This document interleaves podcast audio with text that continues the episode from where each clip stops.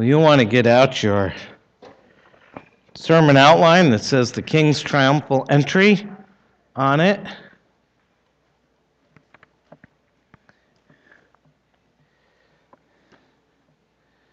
We're at Matthew chapter 21.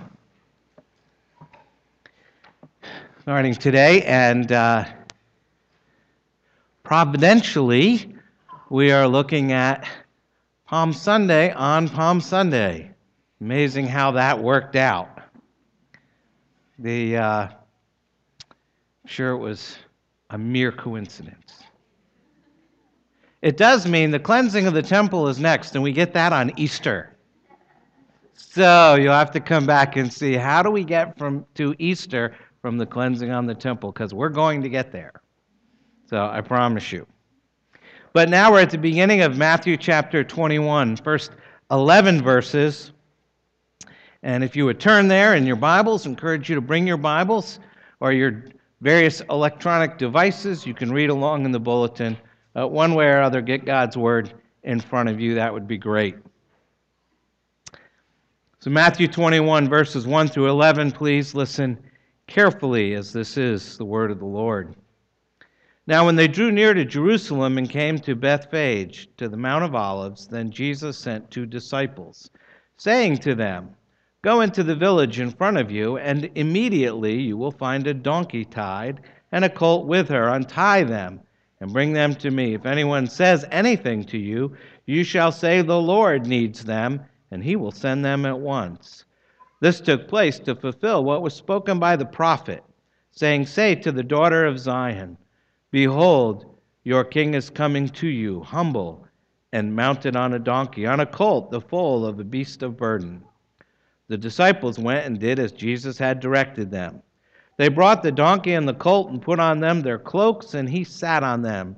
Most of the crowd spread their cloaks on the road, and others cut branches from the trees and spread them on the road. And the crowds that went before him and that followed him were shouting, Hosanna to the Son of David!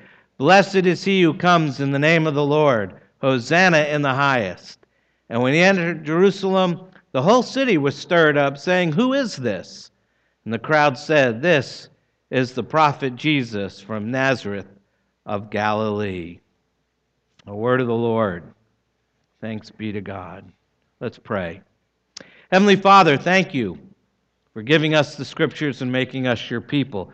You have brought us once again to this amazing, wonderful gospel to learn about your son Jesus. So we ask this morning you would give us the grace to understand what you are teaching us here. Help us to understand what it means to follow Jesus and not ourselves.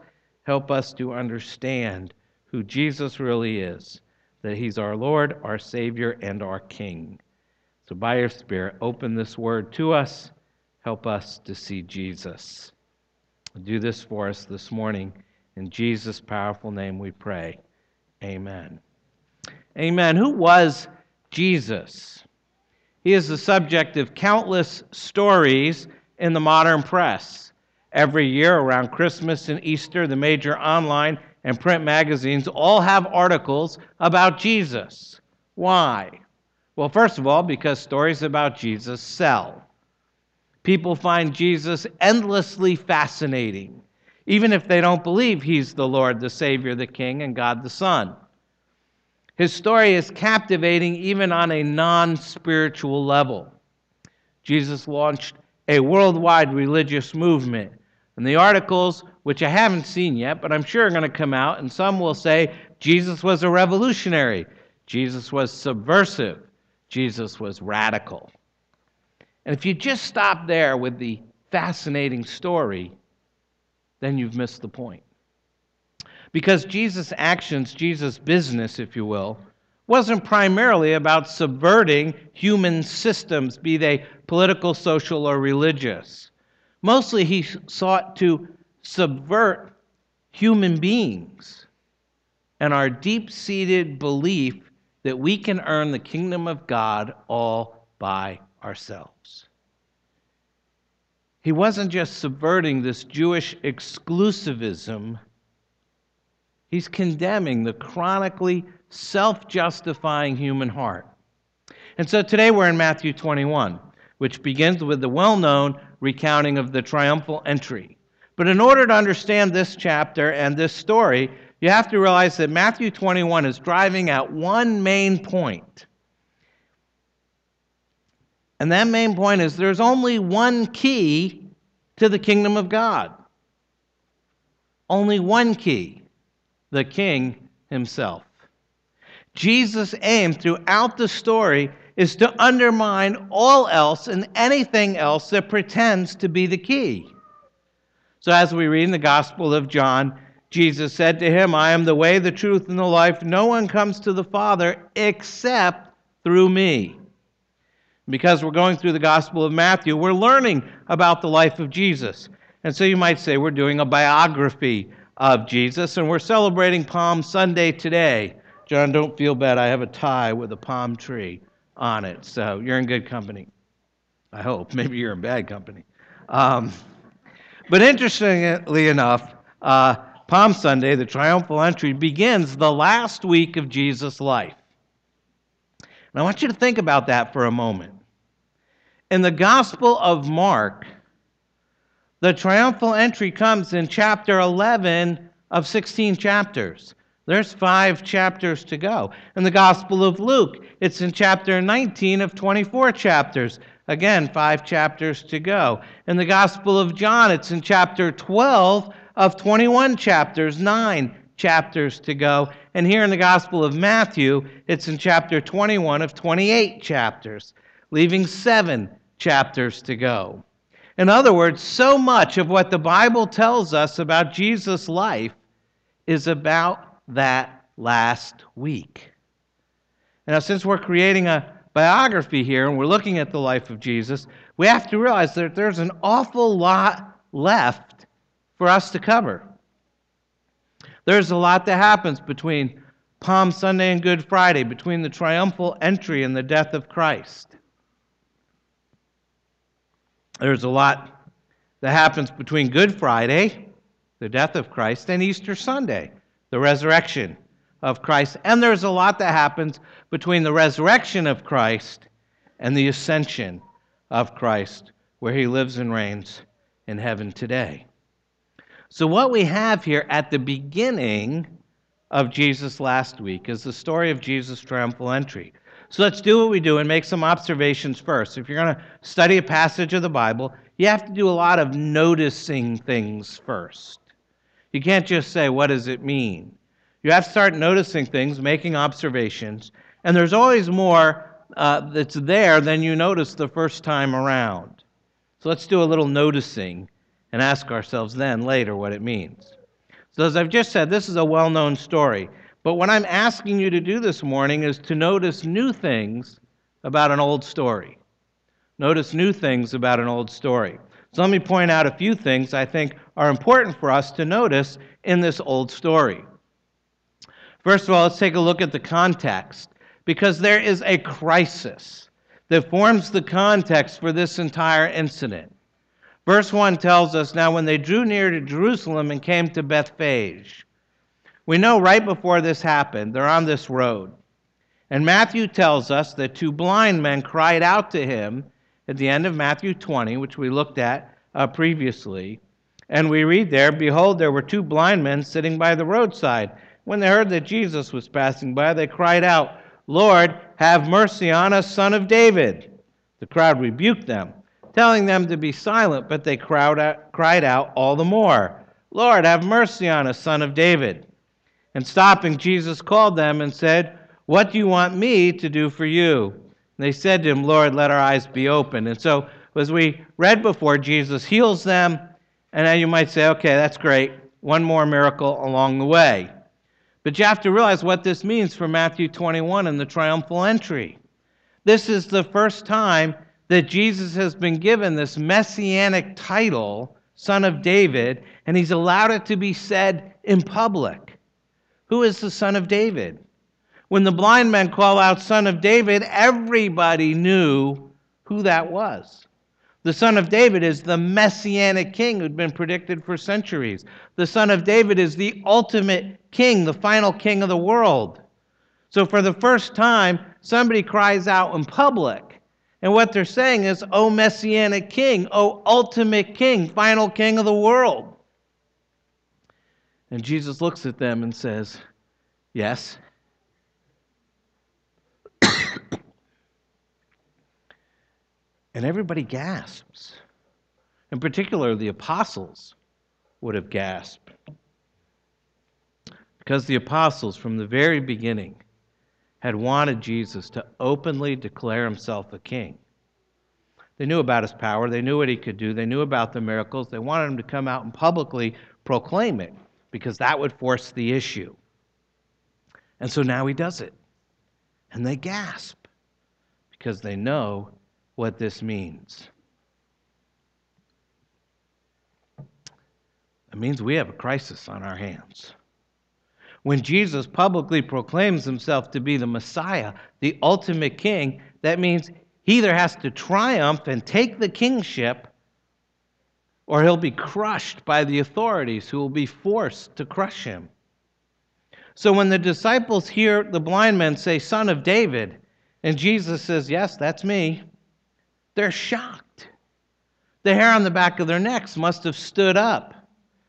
They were probably simultaneously thrilled and terrified because they know this is now do or die time. He either has to triumph or be destroyed. This is the final sprint to the top. This is it. Everything's happening now. Time's running out. They're on the way to Jerusalem, and now he's openly declared himself to be the king. That's the first thing we have to see is this great drama, this dramatic tension that happens right before our passage. But then the next thing we have to notice is the choice of the steed, the animal. He chooses a donkey. Let's put ourselves in the shoes of the disciples. Disciples are happy their master is finally doing something right. You know, he's been very mysterious about his kingship. Every time they start to say, Jesus, Let's go. Let's take power. Let's take over. You can raise the dead. You can still the storm. We can kick the Romans out. And Jesus is always making these mysterious statements about suffering and all that negative stuff. And so finally, finally, he's doing something right. But instead of getting on this big war horse to ride in as the victorious, conquering king, what's he doing? And here's the thing the steed of a king is not a donkey. Who rides a donkey? Servants ride donkeys. It's not the steed of a king, it's the steed of a servant. We'll get back to that in a moment because there's more to the choice of a donkey. But you can just imagine the disciples saying, finally, this is more like it. But you know, when we get to Jerusalem, we're going to have to get a good PR guy because Jesus doesn't have good instincts about this PR stuff. I mean, this doesn't look right. He's sending mixed signals here. You know, he's coming in as like a wandering guru, this gentle servant. Or is he really the ultimate king who's going to kick the Romans out? You know, we're going to have to do something about this. And they're not entirely wrong. You have to notice that Jesus is sending mixed messages. He's sending this very enigmatic message it's at the heart of the celebration. What does it all mean? Well, here's what it means. In verse 5, there's a very striking phrase Behold, your king is coming to you humble. I think that's the key phrase of the whole passage. But it's very subtle and not a little deceiving because when this passage starts, the first thing that we notice is that it seems that Jesus takes charge. That Jesus takes charge. That should be the first blank there in your outline, I hope. We're going to start with both the beginning and the end of the passage, starting with verse 1. Now, when they drew near to Jerusalem and came to Bethphage, to the Mount of Olives, then Jesus sent two disciples, saying to them, Go into the village in front of you, and immediately you will find a donkey tied and a colt with her Untie them and bring them to me. If anyone says anything to you, you shall say, The Lord needs them, and he will send them at once. And now, jumping down to verse 6, the disciples went and did as Jesus had directed them. They brought the donkey and the colt, and put on them their cloaks, and he sat on them. Most of the crowd spread their cloaks on the road, and others cut branches from the trees and spread them on the road. And the crowds that went before him and that followed him were shouting, Hosanna to the Son of David! Blessed is he who comes in the name of the Lord! Hosanna in the highest. When he entered Jerusalem, the whole city was stirred up, saying, Who is this? And the crowd said, This is the prophet Jesus from Nazareth of Galilee. Now you have to notice this is something fairly new to me. I really hadn't noticed this until yesterday. Is that Jesus Christ is very much in charge. In fact, Jesus Christ arranges his triumphal entry, he orchestrates his triumphal entry. Remember, the gospel writers are very concise people. They don't spend a lot of time on unnecessary things. But six verses, verses 1 through 3 and 6 through 8, are given to Jesus Christ arranging his triumphal entry. Now, I don't know about you, but I've always sort of pictured it like Jesus is, you know, going up to Jerusalem and everybody's saying, Hail, son of David. And he looks around and says, Oh, shucks, okay. You know, sure, I'll, I'll get on up here. That's fine. And I always thought it's sort of this, you know, humility approach. That's not how it happens. You know, listen, Jesus is absolutely in control. He arranges the triumphal entry. If you want to see it, just look. First of all, he sends his disciples into Bethphage. That's actually not how you pronounce that, but the Hebrew sounds kind of like French, and it's weird, so we're going to stick with that. Bethphage and Bethany, which are sort of the English pronunciations. Two villages right outside Jerusalem. They're very close to each other. Jesus knows them well. Bethany is the home of Mary, Martha, and Lazarus. So we know that Jesus spent a lot of time there. He knew the village, he would know where the animals are. Secondly, there's probably no other crowd anywhere in all of Palestine that understands the power of Jesus. The disciples did, but if you're looking for a crowd, this is the place to go get a crowd. This is the crowd had seen the raising of Lazarus. They knew who he was. They knew about his glory. They knew about his power there. No one else, no other crowd had ever seen anything like this. So you see, when Jesus sends his disciples in to get a donkey, people have always assumed, well, that's pretty interesting. Surely Jesus must have made some arrangement with the owner. People have debated this for years. Surely Jesus would have made some arrangement. I mean, he just wouldn't go in and take a donkey, he wouldn't do that. It doesn't tell us that he made an arrangement, it doesn't tell us there were any advanced plans. As a matter of fact, he very clearly expects that when they walk in and get the donkey, they're going to get questioned. People are going to say, What are you doing? What's going on? Who said you could take our donkey? You know, and Jesus says, Well, make sure you let them know that I'm going to be riding it. Tell them the Lord needs it. And if you look carefully, you see down in verse 8, the disciples uh, went and they did exactly as Jesus had instructed them. And in verse 9, this very large crowd up here spread their cloaks on the road, and others were cutting branches, and they went ahead of him and they followed him. And they're all shouting. And down in verse 10, we're told that when Jesus entered Jerusalem, the whole city was stirred. This crowd is not from Jerusalem. This crowd was gathered outside of Jerusalem. They went before and after. So when does the crowd arrive? They arrive when the donkey arrives. Why? Because the crowd is also from Bethany and Bethphage. Jesus Christ has orchestrated all of this. In a sense, he has sent for the crowd, not just the donkey. He's in total control. He's forcing the issue, and he's making sure that when he comes into Jerusalem, it's being declared as loudly as possible, confronting Jerusalem and the leaders of uh, Jerusalem with his claims of his kingship. Now, if you understand the passage, first thing you have to realize is that Jesus is forcing the issue. He's not reluctant. Jesus is incredibly humble, but not at all modest. Think about that. He's incredibly humble, but not at all modest. I mean, he's got incredible sensitivity, incredible compassion, incredible tenderness, but there's no way you can call him modest.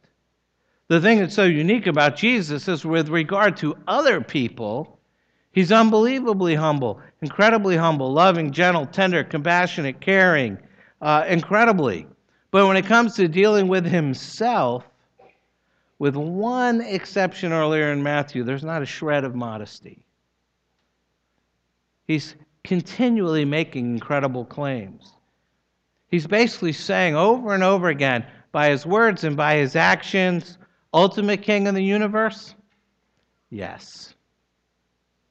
On every page, Jesus is the most immodest person who ever lived. He's always forcing his identity on you, his kingship. He's always confronting you, he's always making sure you hear it. He's not going to slip into Jerusalem quietly. Listen, when Jesus Christ comes to any city or when he comes to any person, he's saying, Crown me or kill me. No middle ground. Jesus is forcing everybody's hand crown me or kill me. Listen, if he comes to you intellectually, emotionally, spiritually, he's going to do the same thing crown me or kill me. When he comes to you intellectually, he says, I am the king. What he's doing is saying, You can despise me as a lunatic, you can throw everything over and serve me completely, but there's nothing in the middle.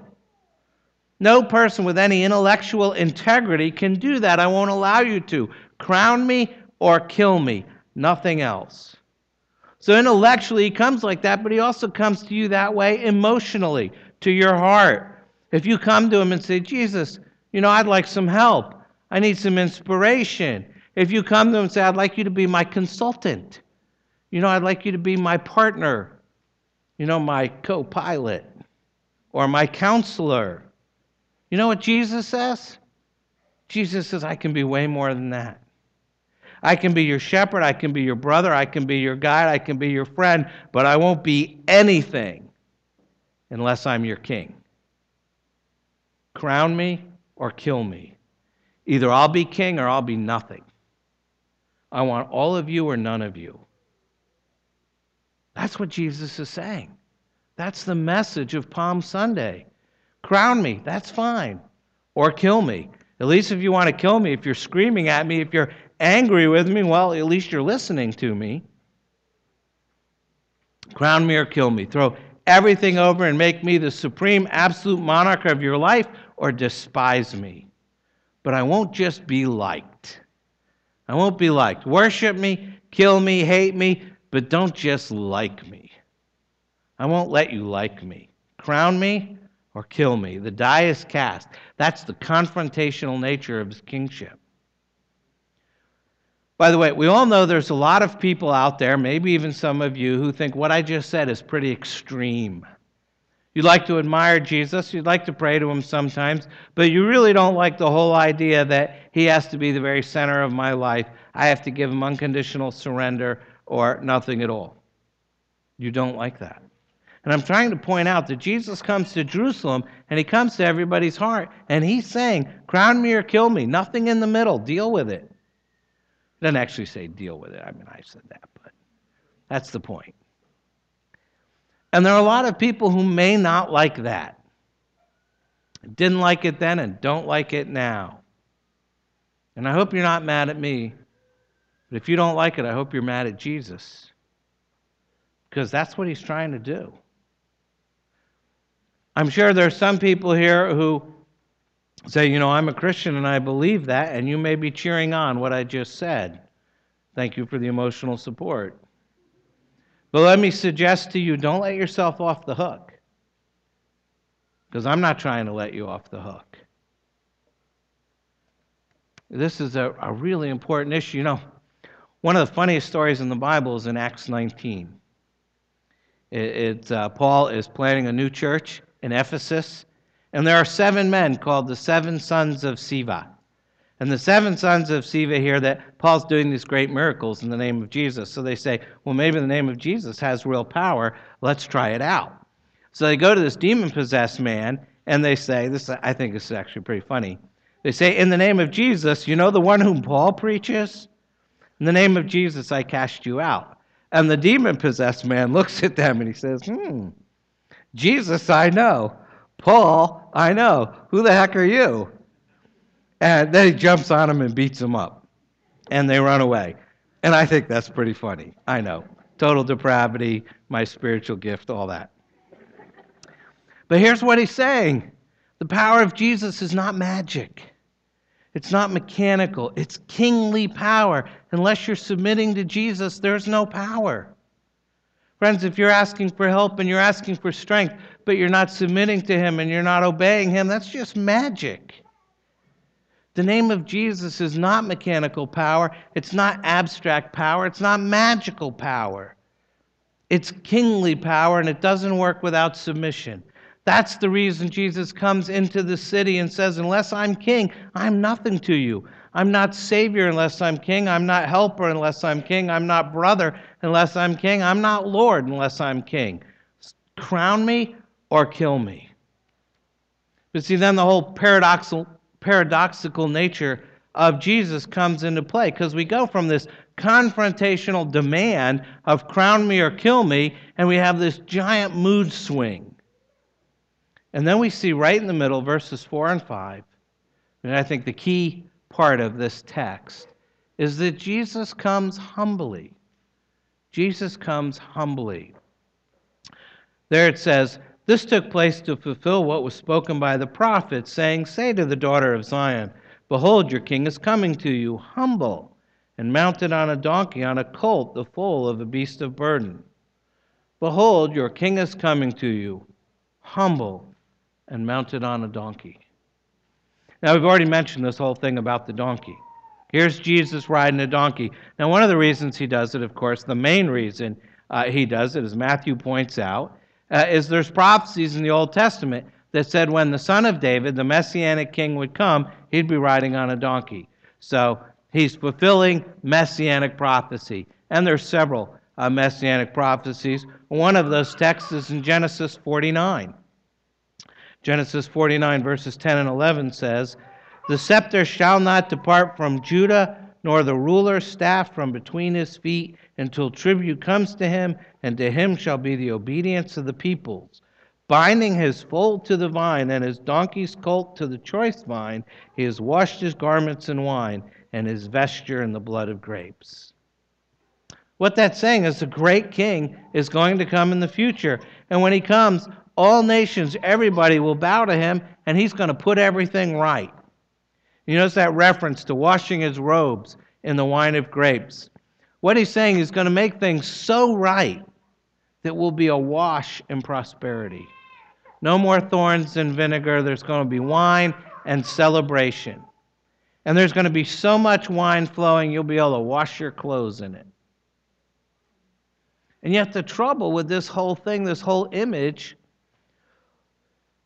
you still have to deal with the question of what kind of king rides a donkey? How are you going to win? How you going to conquer anything on a donkey? How you going to beat the oppressors? In Zechariah, we have the same thing. Zechariah 9 says, Rejoice greatly, O daughter of Zion. Shout aloud, O daughter of Jerusalem. Behold, your king is coming to you righteous, and having salvation is he, humble and mounted on a donkey, on a colt, the foal of a donkey. I will cut off the chariot from Ephraim and the war horse from Jerusalem, and the battle bow shall be cut off, and he shall speak peace to the nations. His rule shall be from sea to sea, and from the river to the ends of the earth. See, your king comes to you, humble and riding on a donkey. He has to come humbly if he's riding on a donkey. It's just hard to project that victorious conquering king when you're on a donkey. But really, to, to, to ride on a donkey, and despite all the king's stuff, is to take the position of a servant. And I'll tell you one thing, and this is certainly what the disciples knew and what the people uh, would have known. Any king who rides into battle on a donkey is going to get slaughtered. You're better off on foot. You'd be way better off on a fast horse. But if you ride in on a donkey, you're going to get slaughtered. And with all due respect, I'm trying to say Jesus is coming in riding like a servant. He's riding to the slaughter. He knows that. And to be humble is to be vulnerable, to be defenseless. And why is Jesus doing this? Well, here's why. Right here, as usual, we have in this strange passage of riding on a donkey, we have the gospel. It's right here. We have the gospel in a nutshell. Sin is servants putting themselves in the place of the king. Therefore, salvation is the king putting himself in the place of a servant. Let me say that again. Sin is the servant, you putting yourself in the place of the king. Salvation is the king putting himself in your place, in the place of the servant. And there's more uncomfortable stuff to come. Because sin is revealed by what's wrong with the world. And what is wrong with the world? There's all sorts of stuff. What can cause, on one hand, something as terrible as the Holocaust, and on the other hand, the fact that you're worried about something this morning. And those are extremes. I mean, the Holocaust happened because people put themselves in the place of God, the servant putting himself in the place of the king. That's what caused the Holocaust. On the other hand, do you know why you're worried? You know why you're upset? Because you believe you know how your life's supposed to go. You have enough wisdom, and you're putting yourself in the place of the king. Every problem, all of our misery, all of our fighting, everything is caused by sin. And sin is the servant putting himself or herself in the place of the king. Therefore, what are we going to do about it? What do we want to do about the horrible state of our world? Other religions said we send messengers and tell everybody, please stop putting yourself in the place of the king. But Christianity says that's like sending a band aid for a sucking chest wound. Christianity says the king comes and puts himself in the place of the servant. The king comes. Whereas sin is humanity putting itself where only God should be, salvation is God coming and putting himself where we should be, receiving the death penalty, dying for our sins. That's the gospel. And it's right here. You see what Jesus is doing? Can you hear it? He's riding on this donkey instead of this great war horse. And he's saying to everybody, I'm the king, but I'm not the king like you think. What if I did free you from the Romans? Do you realize if I freed you from the Romans, that's the only freedom I gave you? You turn around and enslave somebody else. Why? Because if I freed you from the Romans, what are you going to do about your guilt? What are you going to do about that deep spiritual emptiness that you have? What are you going to do about the fact that you're desperately trying to prove yourself? What are you going to do about your real slavery? While you're trampling down other races and other classes to prove to yourself that you're significant, you have a slavery that goes far deeper than the slavery of Rome. If all I do is free you from Rome, what are we going to do about freeing you from death? Which is the thing that's running your life and causing all this misery in the world.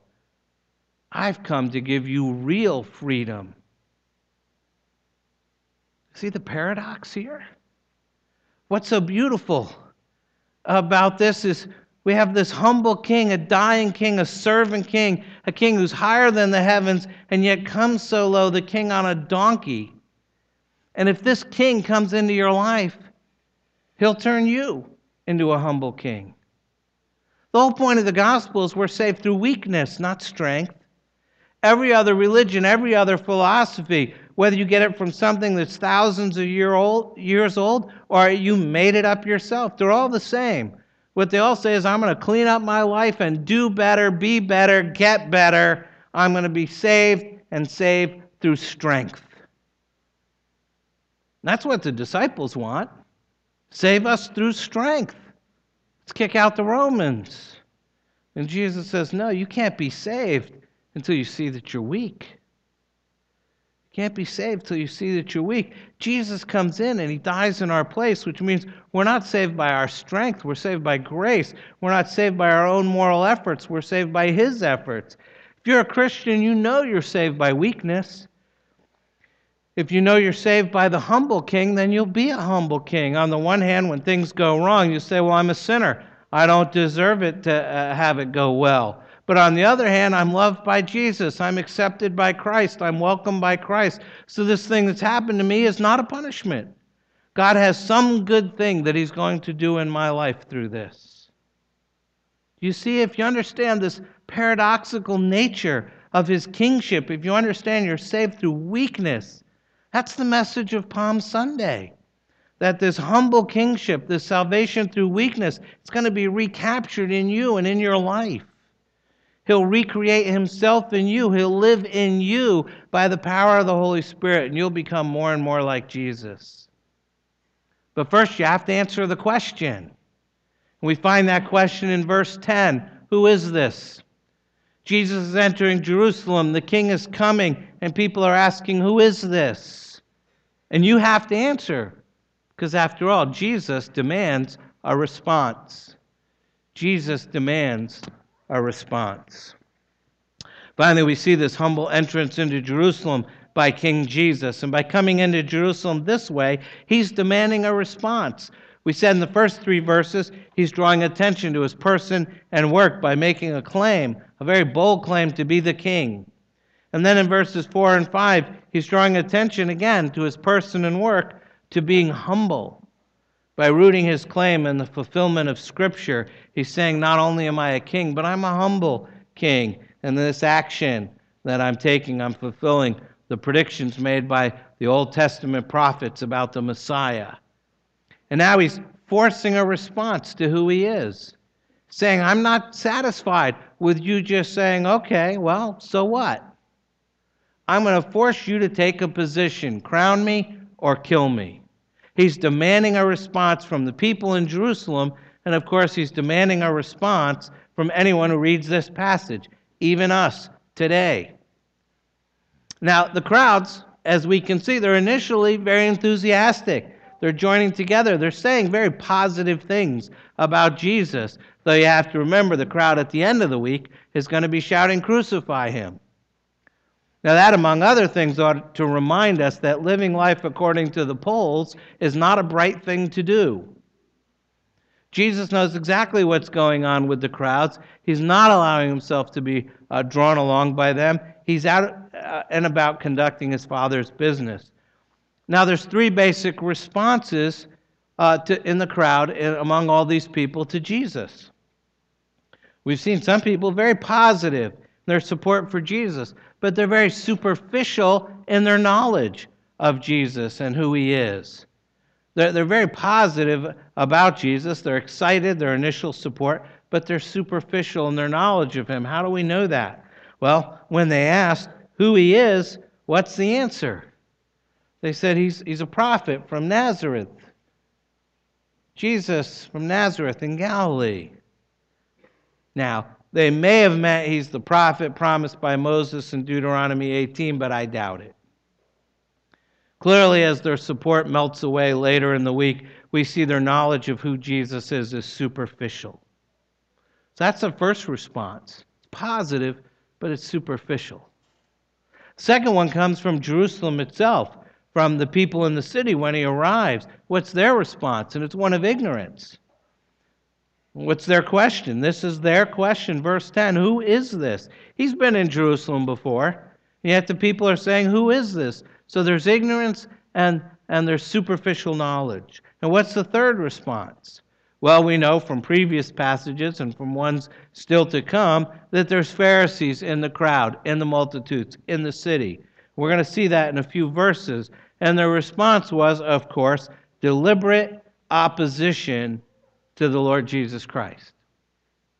Now, it's tempting for us to think, you know, in the end, that's the only thing that gets you into real trouble, is deliberate opposition to the Lord Jesus Christ. But Matthew is making it clear that all three of those responses are inadequate, and they'll get you nothing but hell. Positive view but superficial knowledge of Jesus, ignorance about Christ, opposition to Christ, all of those bring us condemnation. We have to deal with Jesus. Indifference to Jesus is defiance. Superficiality about Jesus is dangerous. Opposition to Jesus is fruitless. We must bow the knee. That's the fourth response, and that's the only saving response to the Lord Jesus Christ. We bow the knee, we acknowledge Him to be our King, we acknowledge Him to be our Lord, we acknowledge Him to be our Savior, we acknowledge that in Him alone we can find salvation. As the second membership vow says, we receive and rest upon Him alone for salvation as He is offered in the gospel. That's the only saving response to Jesus Christ. If we're ignorant about Jesus, if we're apathetic about Jesus, we're in the same fix as those who opposed him because he's the king. He's the only king. He's the only hope of salvation. Every time this passage is read, the question is put What do you think of Jesus? Who is this? Who do you say that I am? And there's only one saving response to that, and that issue is pressed in on all of us today. If you think well of Jesus but haven't embraced him as your Lord and Savior, the challenge of this text is set before you crown him or kill him.